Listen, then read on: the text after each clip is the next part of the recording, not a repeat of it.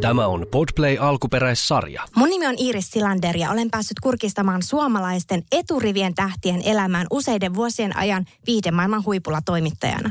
Ja nyt mä haluan ottaa selville, että mitä julkisuuden ja kohuotsikoiden pinnan alla oikeasti on ja mitä me voidaan oppia heidän V I P-elämästään. Ja parasta tässä on se, että saan tehdä tämän just sun kanssasi. Hyppää siis mukaan meidän matkaan. Tämä on Iiris Silander ja V I P-vieraat podcast.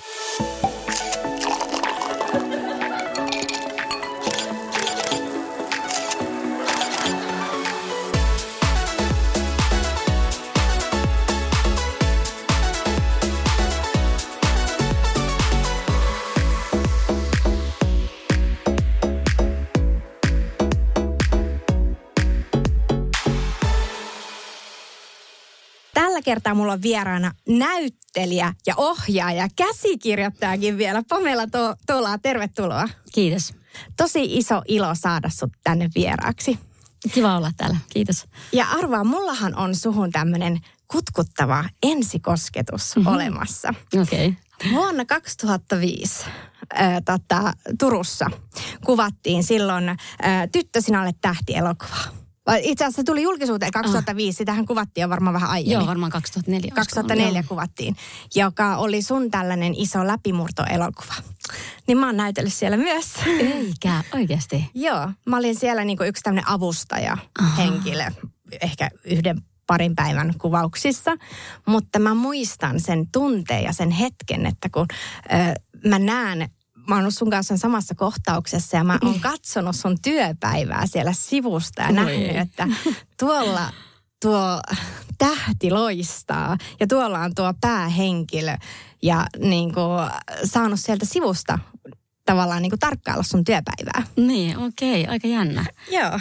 Eli me olemme siis kohdanneet. Olemme kohdanneet Joo. silloin ensimmä, ensimmäistä kertaa, jos tota...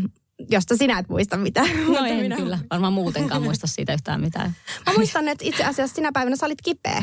Aa. Sä teit sitä elokuvaa, sulla oli ki... sä olit kipeä. Muistatko sä itse mitään?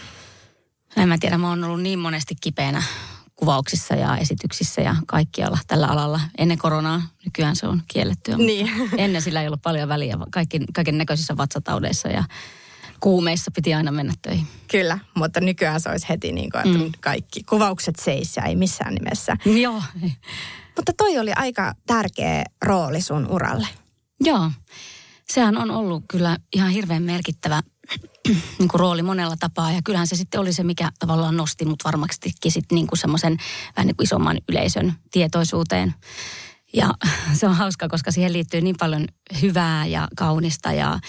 Sellaista, mutta sitten siihen aikaan liittyy myös paljon sellaista niin kuin ahdistavaa ja raskastakin, koska mä olin itse silloin aika, aika niin kuin kriittinen ja mun itsetunto oli tosi heikko. Et mä muistan, että mä, mä niin kuin ajattelin itsestäni aika negatiivisesti ja mulla oli hirveät paineet ja mä en oikein pystynyt sillä tavalla niin kuin nauttimaan siitä, mitä mä tein. Että mä, mä jotenkin niin kuin koko ajan ajattelin, että mä, mun pitäisi olla enemmän tai pystyä jotenkin olemaan parempi. Ja, et siinä mielessä niin kuin se... On aina hauskaa, kun joku niin kuin kertoo sivusta tuolla tavalla jotenkin vähän fanittaneensa tai ihaleensa ja sitten itse miettii, että vitsi, kun ne tietäisi sen koko totuuden, että se ei aina ole ihan niin vip. Niin, että se ei ollutkaan ehkä niin hauskaa, miltä se sitten näyttää siitä sivusta. Niin kuin niin. Sun sisällä kuohuu. Niin, ja se oli varmaan just ne paineet myös siinä, että, että koska mulle kaikki se, se, että siihen näyttelemiseen sitten yhtäkkiä liittyikin sellainen vertailu ja... Ja että kun mä olin kuitenkin lapsena ja nuorena näytellyt tosi pitkään ja mä olin tehnyt sitä niin kuin puhtaasta ilosta, niin yhtäkkiä kun se muuttui niin kuin ammatiksi tai meni niin kuin sillä tavalla vähän vakavammaksi, niin se oli mulle aika kauheata, että siihen liittyi sellaista vertailua ja kilpailua ja sitten vielä kaikki se julkisuus ja kuka tahansa voi arvostella sua ja, ja yhtäkkiä siitä tuli kauheata suoritusta. Mitä sä tarkoitat tuolla vertailulla ja kilpailulla?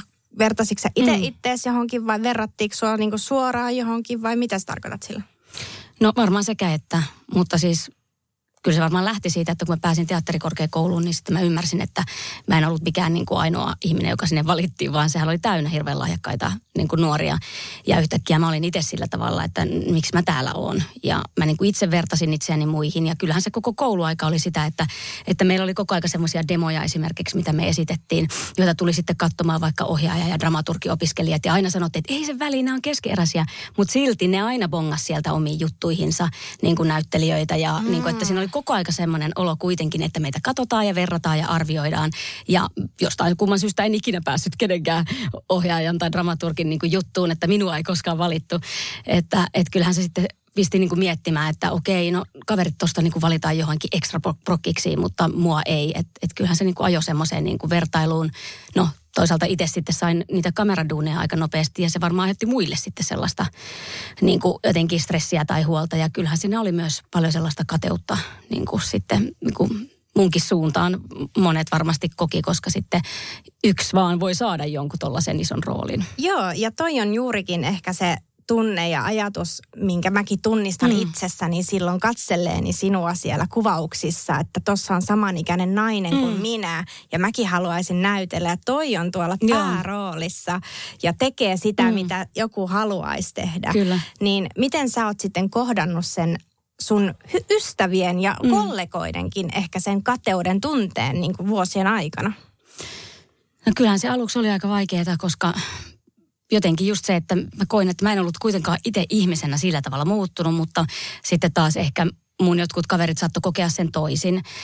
Että mulle se olo siitä, että, että yhtäkkiä mä niin kuin muutun ihmisten silmissä ja, ja ihan tuntemattomien ihmisten silmissä joksikuksi toiseksi ja joutui miettimään sitä, että mistä syystä ihmiset on kiinnostunut vaikka mun seurasta, niin oli aika hämmentävää ja ahdistavaakin, että, että kuitenkin niin kuin se oma kokemus ei ollut pelkästään niin kuin positiivinen. Jos nyt ajatellaan vaikka sitten sitä julkisuutta ja kaikkea sitä, että kyllä siinä olisi niin kuin tavallaan jotenkin kaivannut myös niin kuin sellaista, että, että sut nähdään ihan sellaisena kuin sä oot ja niin kuin ihmisenä.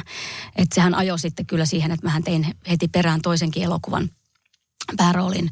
Ja sen jälkeen mä olin jotenkin niin ahdistunut ja uupunut ja niin kuin valmis luovuttamaan, että mähän siis oikeasti kyllä myöskin niin kuin lopetin näyttelemisen hetkeksi aikaa. Minkä takia? No just sen takia, että mä koin sen niin ahdistavaksi. Mä olin tosi ahdistunut ja mulla oli semmoinen olo, että, että mä voin niin kuin huonosti, huonosti jotenkin, koska mä siis varmaan... Siis koitko sä nimenomaan just ne ihmiset ympärillä, se toi, toi mitä sä, toi kateus ja kaikki tämmöinen, oliko se se ahdistava vai se varsinainen työ ahdistavaa vai? No varmaan kaikki. Että yhtäkkiä, yhtäkkiä niin kuin se semmoinen... Semmoinen niin kuin paine, mitä mä koin siitä, että, että mulla oli koko ajan semmoinen olo, että mä yritän ja yritän, mutta mä en niin kuin riittänyt itselleni lähtökohtaisesti ähm, varmaan. Jos ajattelee, niin, että sieltähän se on niin kuin lähtenyt, että mä en itse hyväksynyt itteeni. Ja kun mä olin kuitenkin varmaan koko elämäni vähän niin kuin jollakin tavalla ähm, mennyt sillä tavalla, että mä olin pyrkinyt johonkin ja suorittanut ja... ja mulla oli tavallaan kauhea drive. Mä koen, että se on ollut samalla niin kuin mun pelastus, mutta se on ollut myös varmaan semmoinen aika äärimmäinen pakokeino. Niin sitten kun mä tavallaan niin kuin yhtäkkiä pääsin siihen pisteeseen, että mut oli valittu johonkin elokuvaan ja mä ikään kuin tein sitä mun unelmatyötä, niin mä, mä myös ajattelin varmaan tosi paljon, että jos mä nyt aiheutankin pettymyksen. Ja, ja kyllähän mä olin tietoinen siitä, että, että sitten ihmiset niin kuin katsoo ja arvostelee ja, ja kaikenlaisia niin kuin, äm, kritiikkejä sitä sai niin kuin kuulla sieltä täältä, että se, se jotenkin oli mulle niin kuin liikaa se kaikki niin kuin henkisesti, mitä, mitä se niin kuin tekeminen vaati. Että kyllä se, kyllä se itse tekeminenkin oli ahdistavaa, että, että siinä oli niin paljon paineita, että mä, mä koin, että se ei, se ei tuntunut sellaiselta niin kuin elämältä, jota mä halusin silloin niin kuin elää. Mä en halunnut jatkaa. Mä ajattelin, että pakkohan mun on niin kuin keksiä jotain muuta, että yhtäkkiä kun mun elämästä oli hävinnyt se ilo siitä tekemisestä, että kun se näytteleminen oli aina ollut mulle niin kuin... Kivaa. Niin, kivaa. Se oli perustunut niin kuin iloon. Niin. Niin sitten kun se ei tuottanut mulle enää iloa, vaan ahdistusta ja paineita ja stressiä, niin mä olin silleen, että miksi mä tätä teen ees? Että mitä mä tästä sitten nyt niin kuin saan? No mitä sä sitten teit? Sä jätit kaikki niin kuin hetkäksi. Niin. Joo, just siinä vaiheessa, kun tavallaan ura oli niin kuin silleen, tadaa, kaikki au, auki ikään kuin, tai, niin. tai niin kuin voisi ajatella, että et, et niin kuin siinä vaiheessa olisi pitänyt olla vaan iloinen ja onnellinen. Tarkko, kun rauta on kuumaa. Niin, odotella seuraavia niin kuin jotain päärooleja, niin en, en mä tiedä, mä jotenkin sitten irtisanouduin kaikesta. Silloin mä rupesin tekemään sitä, sitä mun, sitä tuli sitten lopputyö, ei se lähtenyt siitä, mutta sitä semmoista miksi näyttelen kirjaa, missä mä rupesin haastattelemaan muita näyttelijöitä ja ottamaan selvää vähän niin kuin, että no, miksi kukaan haluaa tehdä tätä niin kuin älytöntä ammattia. Ja siitä tuli valokuvanäyttely ja, ja tosiaan sitten osa mun lopputyötä ja dokumenttikin siinä ja kaikenlaista. Mä niin kuin halusin myös tutkia sitä, että onko elämässä mitään muuta, mistä mä voisin innostua tai kiinnostua, koska mulla ei ollut mitään muuta kuin se näytteleminen ollut mun elämässä. Ja se oli aika kylmäävä hetki, kun aluksi ei ollut mitään, mistä mä olisin innostunut. Että kyllä, kyllä siinä kesti jonkun aikaa, että mä pystyin tavallaan löytämään jotainkin muutakin mun elämään kuin sen näyttelemisen.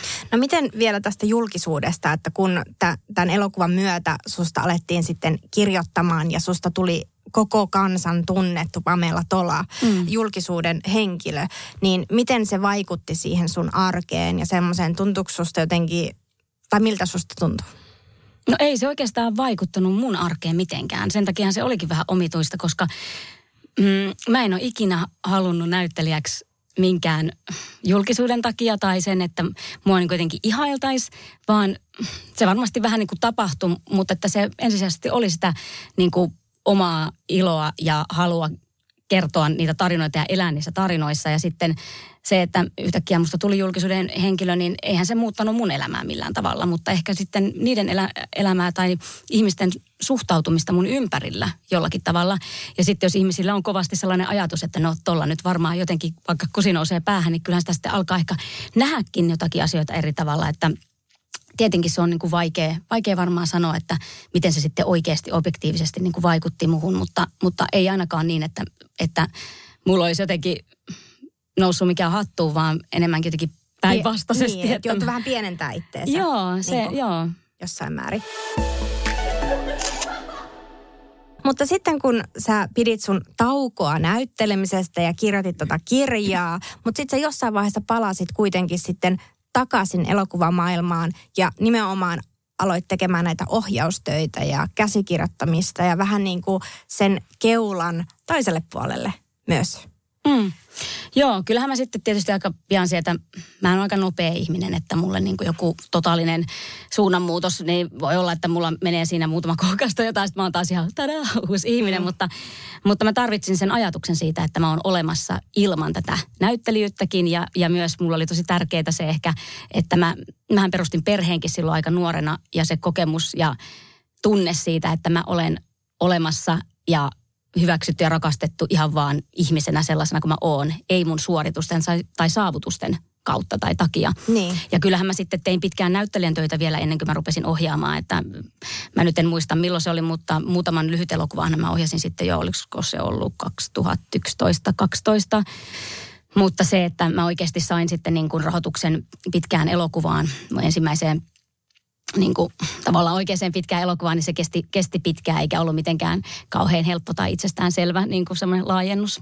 Niin ja varmasti niin kuin voisi just kuvitella, että ei ole, ei ole helppoa lähteä sieltä tähtinäyttelijästä, että sitten yhtäkkiä susta tulee elokuvaohjaaja. Ku, kuinka paljon sä koit, että sun tarvitsee niin kuin tehdä just sitä duunia ja vakuutella, että tämä on se, mitä sä haluat tehdä ja sut kannattaa ottaa ohjaajaksi? Koitko sä, että se oli just sellainen... Minkälainen prosessi se oli sulle? No, kyllähän se oli haasteellinen prosessi. Tietysti mulla ei ole niin kuin elokuvaohjaajan koulutusta, että siinäkin mielessä niin kuin olisin se nyt älytöntä ajatella ja miettiä, että se olisi jotenkin helppo prosessi. Mutta kyllä mä uskon, että se, että mä olin kuitenkin naisnäyttelijä ää, niin kuin koulutukseltani ja, ja tunnettu tavallaan siitä roolista, niin se varmasti...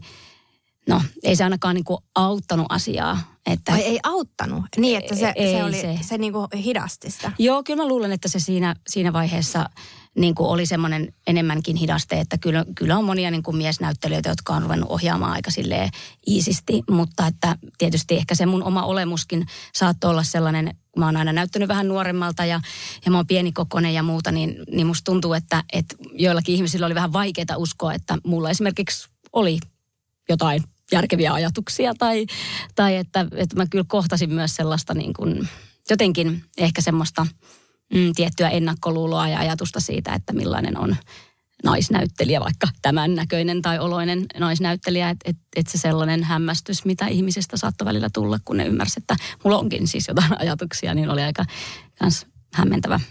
Okei, että sä oot joutunut kohtaamaan tommosia ennakkoluuloja. Joo. Niin kuin, tämähän ihan vähän sen niin kuin raapii sitä pintaa, mitä viisi vuotta sitten oli tosi paljon ö, mediassa, jotka tuli niin kuin tosi paljon just elokuva-alalta Suomessa tätä Me Too-meininkiä ja mm. semmoista, että mitä naiset on joutunut kohtaamaan siellä.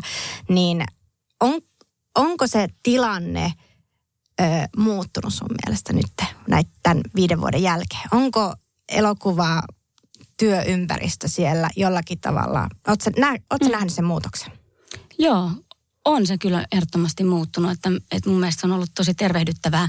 Ja se, että asioista voidaan puhua. Ja, ja niin kuin, että kyllä musta tuntuu, että, että kaikki ne muutokset ja se keskustelu, mitä silloin syntyi, niin oli varmaan omiaan myös niin kuin johtamaan siihen, että, että mäkin sitten lopulta vaikka pystyin ohjaamaan elokuvan vanhemmista naisista, teräsleidit eh, eh, elokuvan, joka ei todellakaan ollut niin kuin helppo juttu saada läpi, että, että mulla ihan suoraan sanottiin, että ihan nyt yleisö haluaa katsoa vanhoja naisia. Että, äh, joo, että, että siinä oli mä olin ihan silleen, että mitä ihmettä, minä ainakin haluan katsoa, miksen minä olen yleisö tai jotenkin, niin. Että se oli mulle tosi outo ajatus, että, että ajateltiin, että tämä on semmoinen elokuva, mitä kukaan ei halua edes katsoa, että, että jotenkin, kyllä musta tuntuu, että se aika, aika siinä teki tehtävänsä ja jotain, jotain niin kuin muuttui meidän niin kuin yhteiskunnassa ja siinä suhtautumisessa, että en usko, että se olisi ollut silloin kymmenen vuotta sitten niin kuin vielä mahdollista. Joo ja äh, mulle tuli tästä, mitä sä sanoit, niin mulle tuli sellainen olo, että sä oot kohdannut jonkinnäköistä vähän tämmöistä tytöttelyä. Mm, kyllä, kyllä et, paljon. Että se on niin kuin se tavallaan se seinä, mihin sä oot törmännyt siinä, kun sä, sun on täytynyt jotenkin niin kuin ekstra todistella sun kykyjä.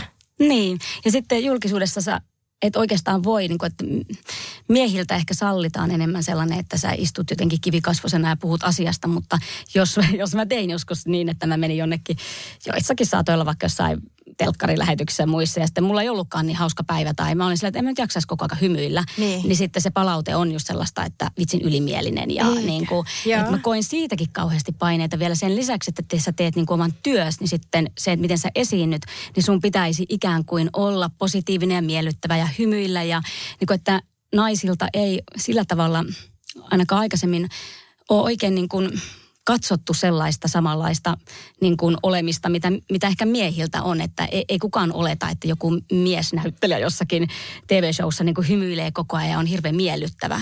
Silloin kun pitäisi kuitenkin lähtökohtaisesti puhua sitä työstä. Niin. No mitäs sitten nyt, kun sä, sullahan, sunhan ei tarvitse todistaa enää kellekään mitään. Kaikki tietää jo, että sä oot huippunäyttelijä, huippuohjaaja, niin tuleeko enää tämmöistä palautetta? Tuleeko vielä nyt, kun just sulla on tullut uusi elokuva, niin miten se nyt otetaan vastaan? O, niin kuin. No kyllä mä koen, että se on aika iso muutos ollut sitten se, että kun sä muutut niin kuin näyttelijästä vaikka ohjaajaksi. Että näyttelijöiltä, vaikka ihan se, miten vaikka media suhtautuu, niin näyttelijältä kysytään joulu, joululomakuulumisia ja ohjaajalta kysytään sitten niin kuin tavallaan tärkeitä kysymyksiä elokuvan teemasta. Aha, toi onkin mielenkiintoista kuulla näin toimittajana. Joo. Joo, että, että miten niin, te koette. Joo. Niin, että se on vähän semmoinen jo jännä, että näyttelijänä sitä niin kuin, ihan kun niitä aivosoluja olisi jotenkin vähemmän siellä päässä. Ja sitten niin kuin, että mä tiedän, se suhtautuminen tuntuu jotenkin hassulta.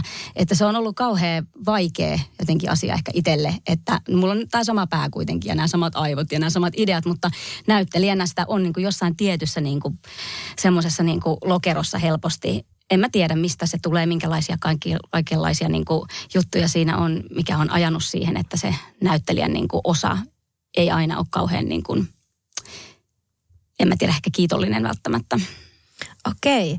Tota, mulle heti niin kuin toimittajana tästä tuli semmoinen ajatus, että kun ne näyttelijät niin kuin mielletään vähän niin kuin semmoiseksi tähdiksi, ne on niin kuin mm. sen elokuvan ö, niitä tähtiä ja sellaista. Mm. Ja sitten ihmiset haluaa ihailla tähtiä, haluaa niin kuin samaistua niiden elämään ja ö, vähän niin kuin löytää sieltä sitten ehkä semmoista henkilökohtaisempaakin pintaa ene, enemmän. Niin kuin ainakin näin viihdetoimittajana mm. ajattelen, että se ei välttämättä tarkoita sitä, että Että he, et niinku, et heitä pidettäisiin jotenkin huonompina tai että heiltä ei voisi kysyä myös niitä mm. vakavampia kysymyksiä. Mutta ehkä enemmänkin heistä halutaan myös vähän erilaista puolta irti. Mm, se on varmasti ihan, ihan totta. Ja, ja siis kyllä musta tuntuu, että sekin on niinku muuttunut. Että totta kai se, että minkäla- millä tavalla niinku mä koin, että oma suhtautuminen tai se suhde ylipäänsä vaikka mediaan oli silloin nuorempana versus sitten vanhempana, niin on se ihan erilaista. Että en mä niinku kokenut viime aikoina mitenkään, että toimittajat olisi ollut mua kohtaan jotenkin ilkeitä tai vähätellyt mua. Että, että se on varmasti hyvin henkilökohtaista, mutta kuitenkin niinku, kyllä se, niinku, se muutos oli se, että, että mä koin, että sitten kun mä olin ohjaaja ja käsikirjoittaja, niin se lähtökohtainen suhtautuminen oli kuitenkin vähän erilainen. Et, et ei nimenomaan ole se niin kuin joku fanitettava niin kuin julkis, vaan niin kuin se tekijä.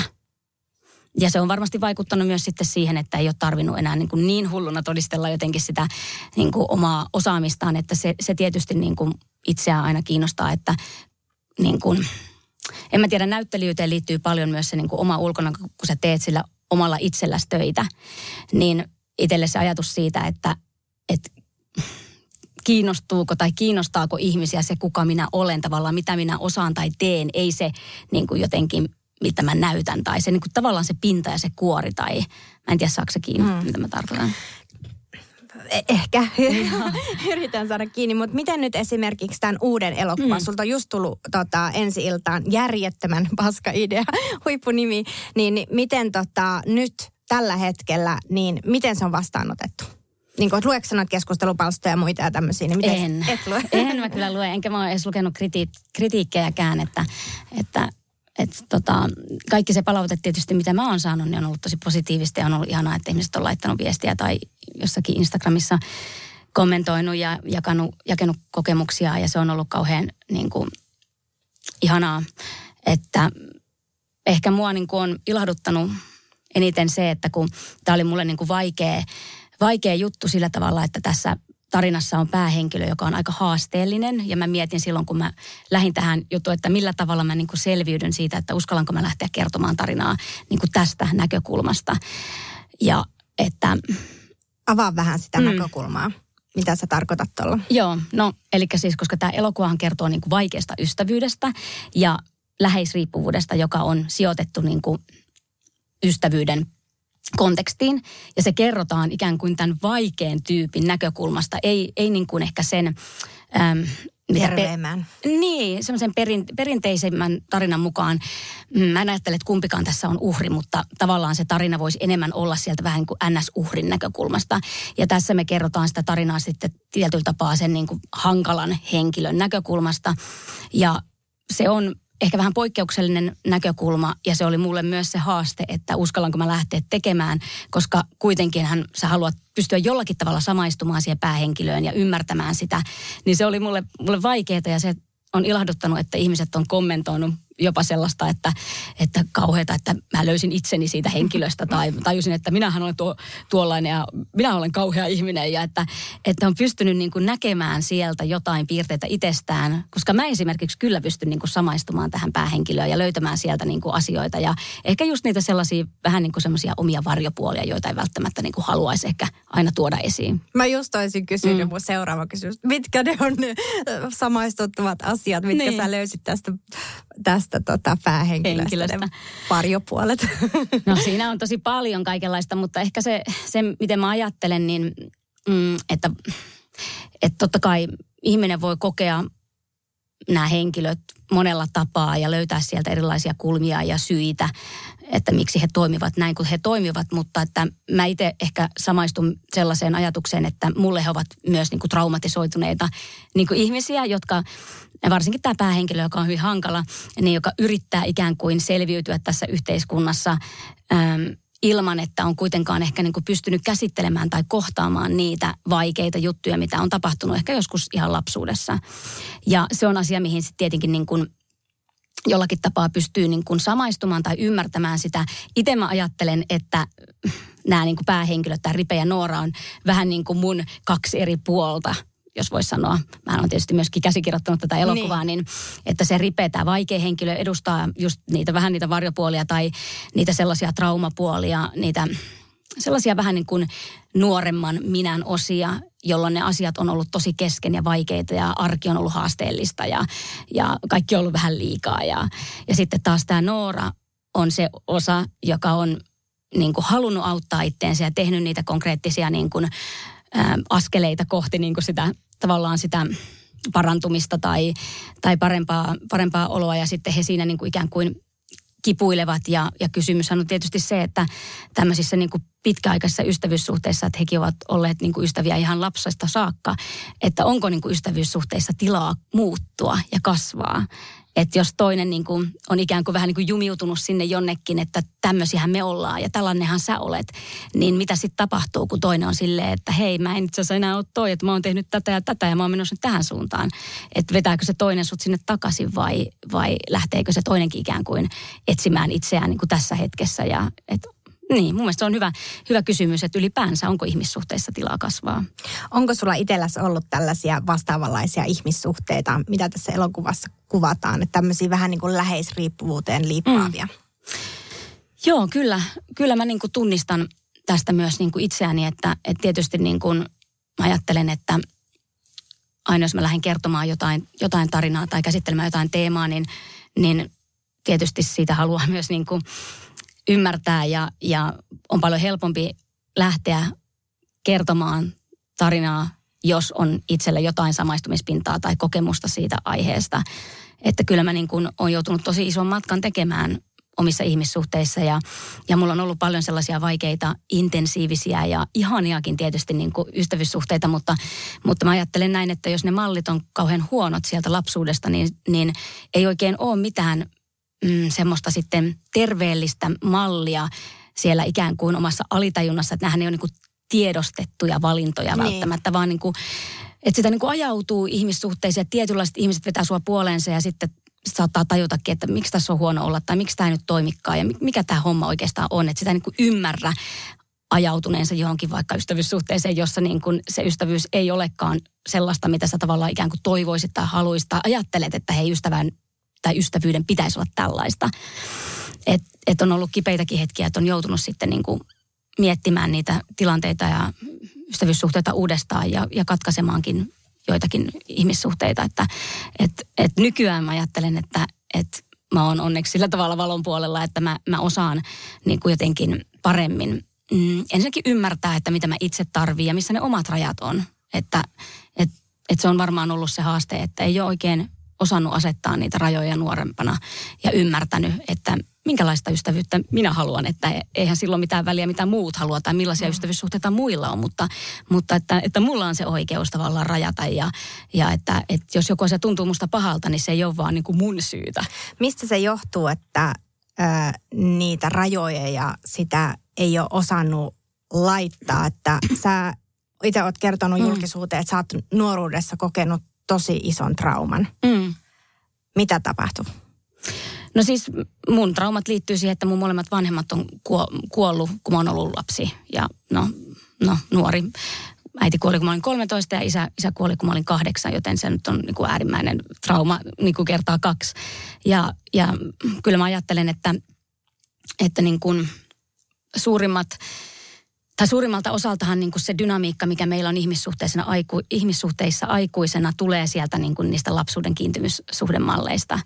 Ja, ja koska niin kuin siellä on tietenkin ollut paljon turvattomuutta ja, ja sellaista niin kuin hengissä selviämis tavallaan taistelua, että se elämä ei ole ollut, ollut ikään kuin sellaista, no en mä tiedä onko kenenkään elämä ruusuilla tanssimista, mutta se ei ole ollut sellaista lapsen, lapsen niin kuin se ei ollut normaali lapsuus, että niin, sä oot saanut viettää lapsuuden, vaan se on selviytymistä. Kyllä, nimenomaan se on ollut selviytymistä ja se, se liittyy vähän niin kuin se, että mistä se läheisriippuvuus tulee, niin sehän on sitä, että ihminen on koko aika niin kuin hoksottimet hereillään ja tarkkailee ympäristöään ja, ja että sä et enää pysty niin kuin miettimään ittees tai keskittyä ittees, vaan sä keskityt koko aika niin kuin muihin ihmisiin ja etsit niitä hälytysmerkkejä ja sitä niin kuin että milloin sut jätetään. Niin, tai että milloin täytyy niin kuin josta karkuun tai milloin täytyy tapella, onko täällä tulossa joku niin kuin joku hirveä hätätilanne niin kuin mun ulkopuolella. Ja silloin sitä alkaa niin kuin myös ikään kuin ähm, kuvittelee, että pystyisi jotenkin ennaltaehkäisemään, että jotain kauheata tapahtuu. Tai että jotain mm. kauheata ei tapahtuisi. Koska silloin nuoruudessa on niin kuin tapahtunut kauheita asioita tai lapsuudessa, niin, niin se, se ikään kuin jää semmoinen niin kuin asetus helposti helposti päälle, että sitten ei välttämättä tunne oloansa myöskään turvalliseksi edes silloinkaan, kun on turvassa, koska... koska se tota, ei ole tuttu tunne. Niin, ei ole tottunut siihen. Niin sen takia tavallaan se on hassua, että ihminen ikään kuin vetää puolensa ihmisiä, jotka on turvattomia, jos sulla on niin kuin tällainen tausta. Ja sä et itse ollenkaan ymmärrä, mitä siinä tapahtuu. Että sä oletat ja ajattelet, että nämä ihmiset on niin kuin turvallisia ja, ja niin kuin sitten järkytyt kootkin sille, että mitä tässä taas tapahtuu, koska niin kuin, ei välttämättä vedä puoleensa turvallisia ja terveellisiä ihmissuhteita.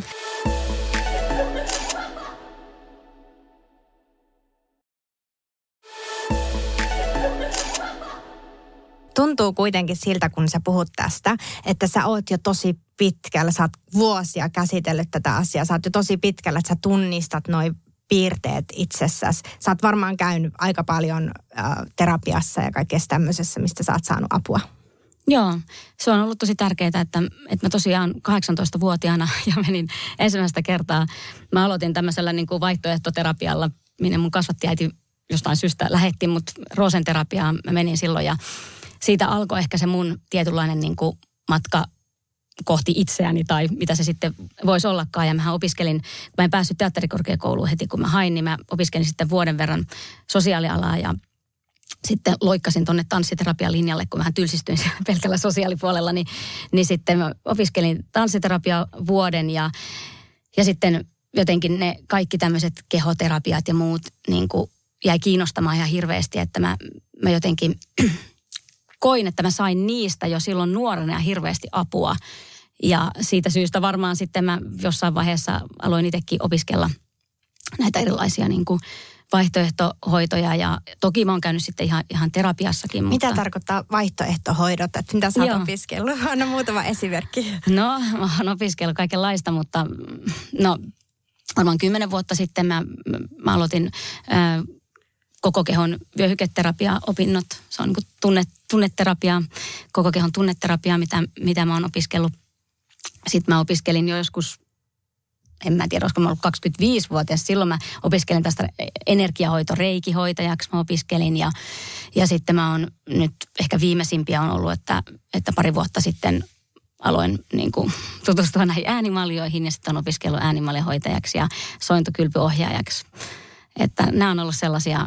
tosi äh, ihania juttuja mun elämässä, että et musta tuntuu, että et joku semmoinen sisäinen asetus mulla on ollut, että täytyy niin kuin tehdä töitä, että et pääsee eteenpäin tai että saa parannettua niitä jotakin haavoja, mitä siellä on ollut. Että et, et siitä voin olla ehkä itsestäni ylpeä, että, että en ole jäänyt niin kuin silleen maahan makaamaan, vaikka ei ole ollut helppoa, mutta mä oon aina kuitenkin yrittänyt tehdä niitä mm, tavallaan steppejä eteenpäin, että mitä mä voisin tehdä auttaakseni itseäni. Joo, ja, ja sitten ö, tota, onko näin, että sä oot siis opiskellut myös jotain sellaista, että millä sä oot sitten auttanut myös muita? Niin kuin. Joo, toki siis kaikki nämä niin kuin, ö, hoitomuodot, mitä mä oon opiskellut, niin mä oon opiskellut niitä niin kuin, lähtökohtaisesti ja ensisijaisesti mä opiskelin niitä auttaakseni itseäni. Mutta sitten kun saa autettua itseään, niin yleensä se auttamisalue niin kuin kasvaa, että totta kai... Mm, Mua on sitten niin kuin kiinnostanut ja innostanut se, että, että mä oon halunnut myös auttaa muita. Eli mä teen myöskin sitten niin kuin ihan hoitoja ja näitä sointukylpyjä. Ja... Eli sulta voi varata, niin kuin, että Joo, jos vai. haluaa sointukylpyhoidon, niin Joo. sulla on niin kuin, että löytyy, tota, että, että on mahdollista. Joo, joo kyllä. Wow. Joo, mä nykyään teen. Mulla on ihan työ, työhuonekin ja, ja mä teen soint, sointukylpyjä, teen ryhmille ja... Me olisi pitänyt tehdä tämä podcasti siellä. Totta, totta. niin kyllä, joo, joo. Ja se, on, se onkin aika jännä. Aluksi mä mietin... En mä niitä ole siis sillä tavalla yleisesti tai tälle isommin mm. tehnyt pitkään. Viime vuonna mä taisin aloittaa. Mä mietin paljon, että miten tämmöisen voi yhdistää, että joku näyttelee elokuvaohjaaja ja äänimalliohoitaja, että ihan naurattavaa. Mutta äh, jotenkin se on tuntunut ihan hirveän luontevalta, koska se on myös mulle niin ihana tasapaino kaiken sen mentaalisen työn niin kuin rinnalla, mitä mä teen. Kuinka paljon tämä... trauma, mistä sä kerroit, niin näkyy kaikissa sun elokuvissa ja muussa. Kulkeeko se jotenkin aina mukana niissä käsikirjoituksissa ja niissä tarinoissa jollakin tavalla? Koska musta tuntuu, nyt sä sanoit, että tässä mm. uudessa elokuvassa esimerkiksi niin on. Joo. Ja onko Ky- se aina? Joo. Kyllä mä, kyllä mä uskon, että se, se on kuitenkin niin iso osa mua. Ja, ja niin kun, ei se välttämättä ole niin kun se trauma itsessään, mutta musta tuntuu, että ihmiset ei ehkä niin kun tiedosta tai ymmärrä, millä tavalla traumat niin kuin vaikuttaa. Enkä mä itsekään ymmärtänyt, että, että mä elin pitkään sellaisessa vähän niin kuin kroonistuneessa stressitilassa. Ja mä en tiennyt, että mä elin sellaisessa stressitilassa, vaan sitä helposti saattaa ajatella, että, että on joko, että sä oot jotenkin todella vakavasti niin kuin fyysisesti sairas, koska ne oireet voivat olla tosi monenlaisia. Ne ei välttämättä niin kuin tunnu semmoisilta, että tämä on nyt jotain henkistä stressiä, vaan ne on ihan kehollisia, kehollisia oireita. Ja sitten toisaalta taas niin kuin kaiken näköistä ahdistuneisuutta tai paniikkia tai mitä tahansa voi olla, että, että mulla kesti aika pitkään, että mä ymmärsin, että okei, mun keho on niin kuin tämmöisessä ylitilassa ja, ja että se ei auta, että mä niin kuin jotenkin yritän vaan puhua näistä mun jostakin traumoista, vaan että mun täytyy niin kuin auttaa itseni vaikka niin kuin kehollisesti, kehon, kehon kautta. Ja se oli mulle semmoinen mullistava, mullistava löytö, että, että mä luulen, että niin kuin monet tämmöiset niin kuin, mm, asiat kulkee niissä mun jutuissa mukana myös senkin kautta, että, että sellainen traumatisoituminen vaikuttaa siihen ihmiseen aika isosti. Ja ne piirteet, mitä ihmisillä on, niin ne näyttäytyy vähän niin kuin semmoisena luonteen piirteinä helposti, että ihminen on tällainen, hän on jotenkin vaikka hyvin hermostunut niin kuin luonteeltaan, vaikka oikeasti kyse on jostakin niin kuin traumasta, joka tavallaan ää, niin kuin elää siellä kehossa ja, ja niin kuin aiheuttaa ihmiselle sellaista tietynlaista ylitilaa. Että, että ne on varmaan niin kuin semmoisia osittain myös vähän piilossakin olevia juttuja, mutta ne on semmoisia asioita, jotka on mulle luontaisia, joita mä oon nähnyt niin kuin mun ympärillä koko elämäni, että, että on tietysti joutunut todistamaan muitakin aika niin kuin vaikeita ihmiskohtaloita kuin vaan tämä niin kuin omani. Että et se, on, se on mulle sillä tavalla hirveän helppo maasto niin kuin kertoa tarinoita ehkä vähän mm, erityyppisten ihmisten näkökulmasta. Että et tota, niin, kyllä mä uskon, että, että se, se kaikki, mitä mä oon kokenut, niin varmasti näkyy kaikessa, mitä mä teen jollakin tapaa.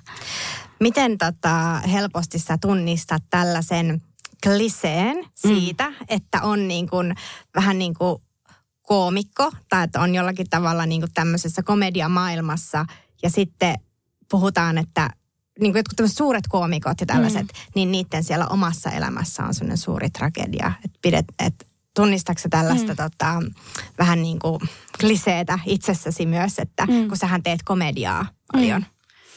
Että jotenkin se komedia mm. ja se oman elämän draama, niin niissä on joku sellainen yhteys. Mm, kyllä mä ajattelen, että kyllähän niin kuin komedia ja tragedia, ne kulkee, kulkee yhdessä. Ja, ja mulle se komedia, tai oikeastaan mä sanon, niin kuin huumori on ollut hirveän tärkeä niin kuin osa mun elämää aina.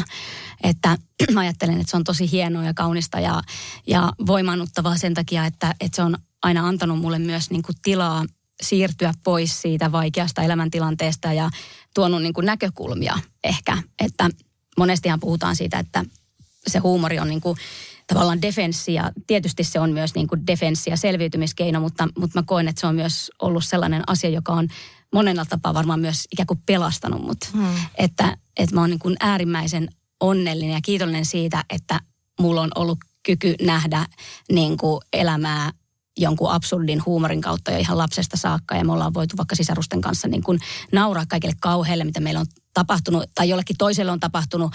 Ja, ja se on kulkenut niin kuin tähän päivään saakka, että mä nykyään, että kun tapahtuu jotain vaikeaa, niin mä pystyn ikään kuin jo virittäytymään sille absurdille levelille ja näkemään, että se ei ole mitään järkeä, miten tämäkin nyt vielä tapahtuu tälleen. Ja, ja se, se vähän antaa niin kuin liikkumatilaa pois siitä, että et, et se mun oma pelko on aina ollut se, että jos jotenkin jumiutuu ja masentuisi ja että et jäisi siihen niin kuin, niin, jumiin jotenkin johonkin ahdistavaan olotilaan, eikä, eikä löytäisi niin kuin mitään keinoa niin kuin päästä sieltä, sieltä ulos. Niin sä oot saanut rakennettua itselle sellaiset selviytymiskeinot. Niin, että niin, se nykyään tulee mulle kauhean, kauhean mm. luo, luonnollisesti se, että se niin kuin tietynlainen niin kuin tapa katsoa maailmaa, niin, niin siihen liittyy semmoinen niin kuin tietynlainen absurdius ja, hu- ja huumori.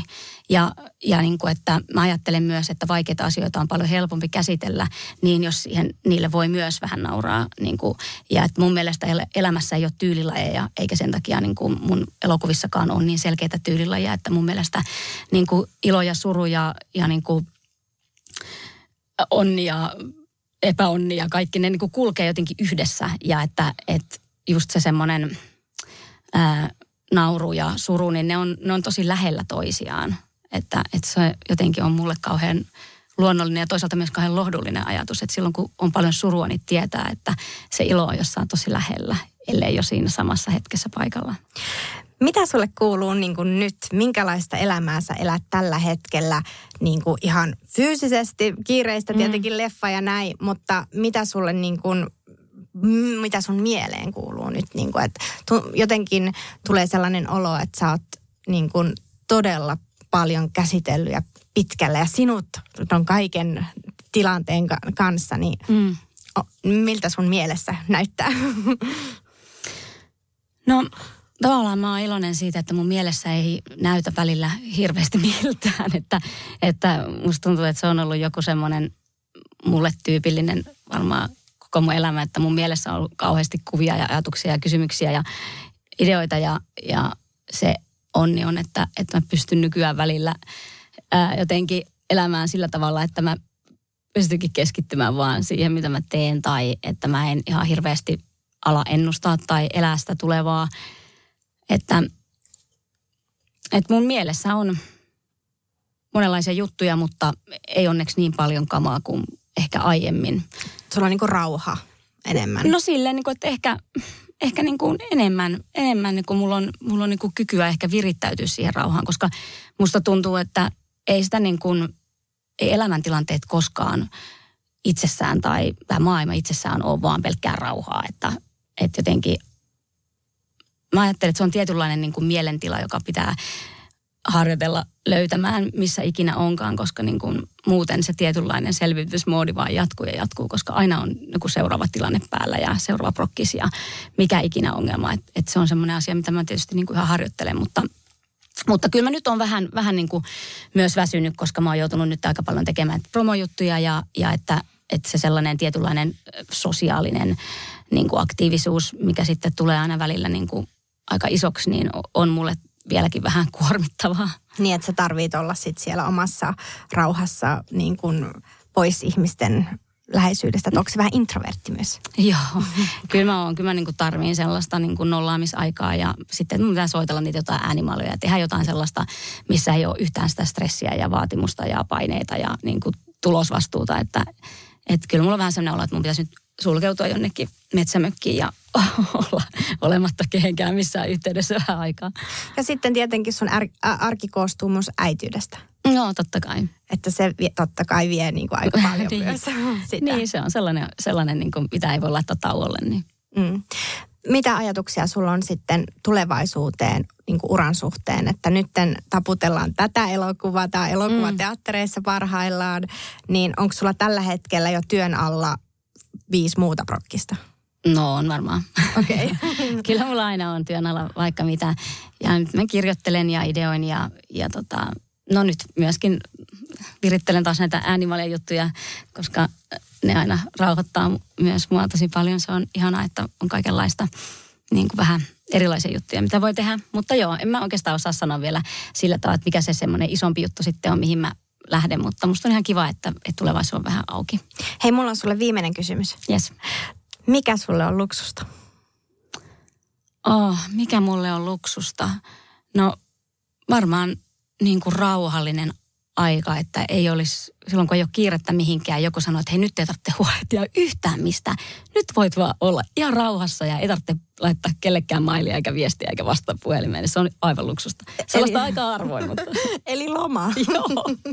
Kiitos paljon. Kiitos.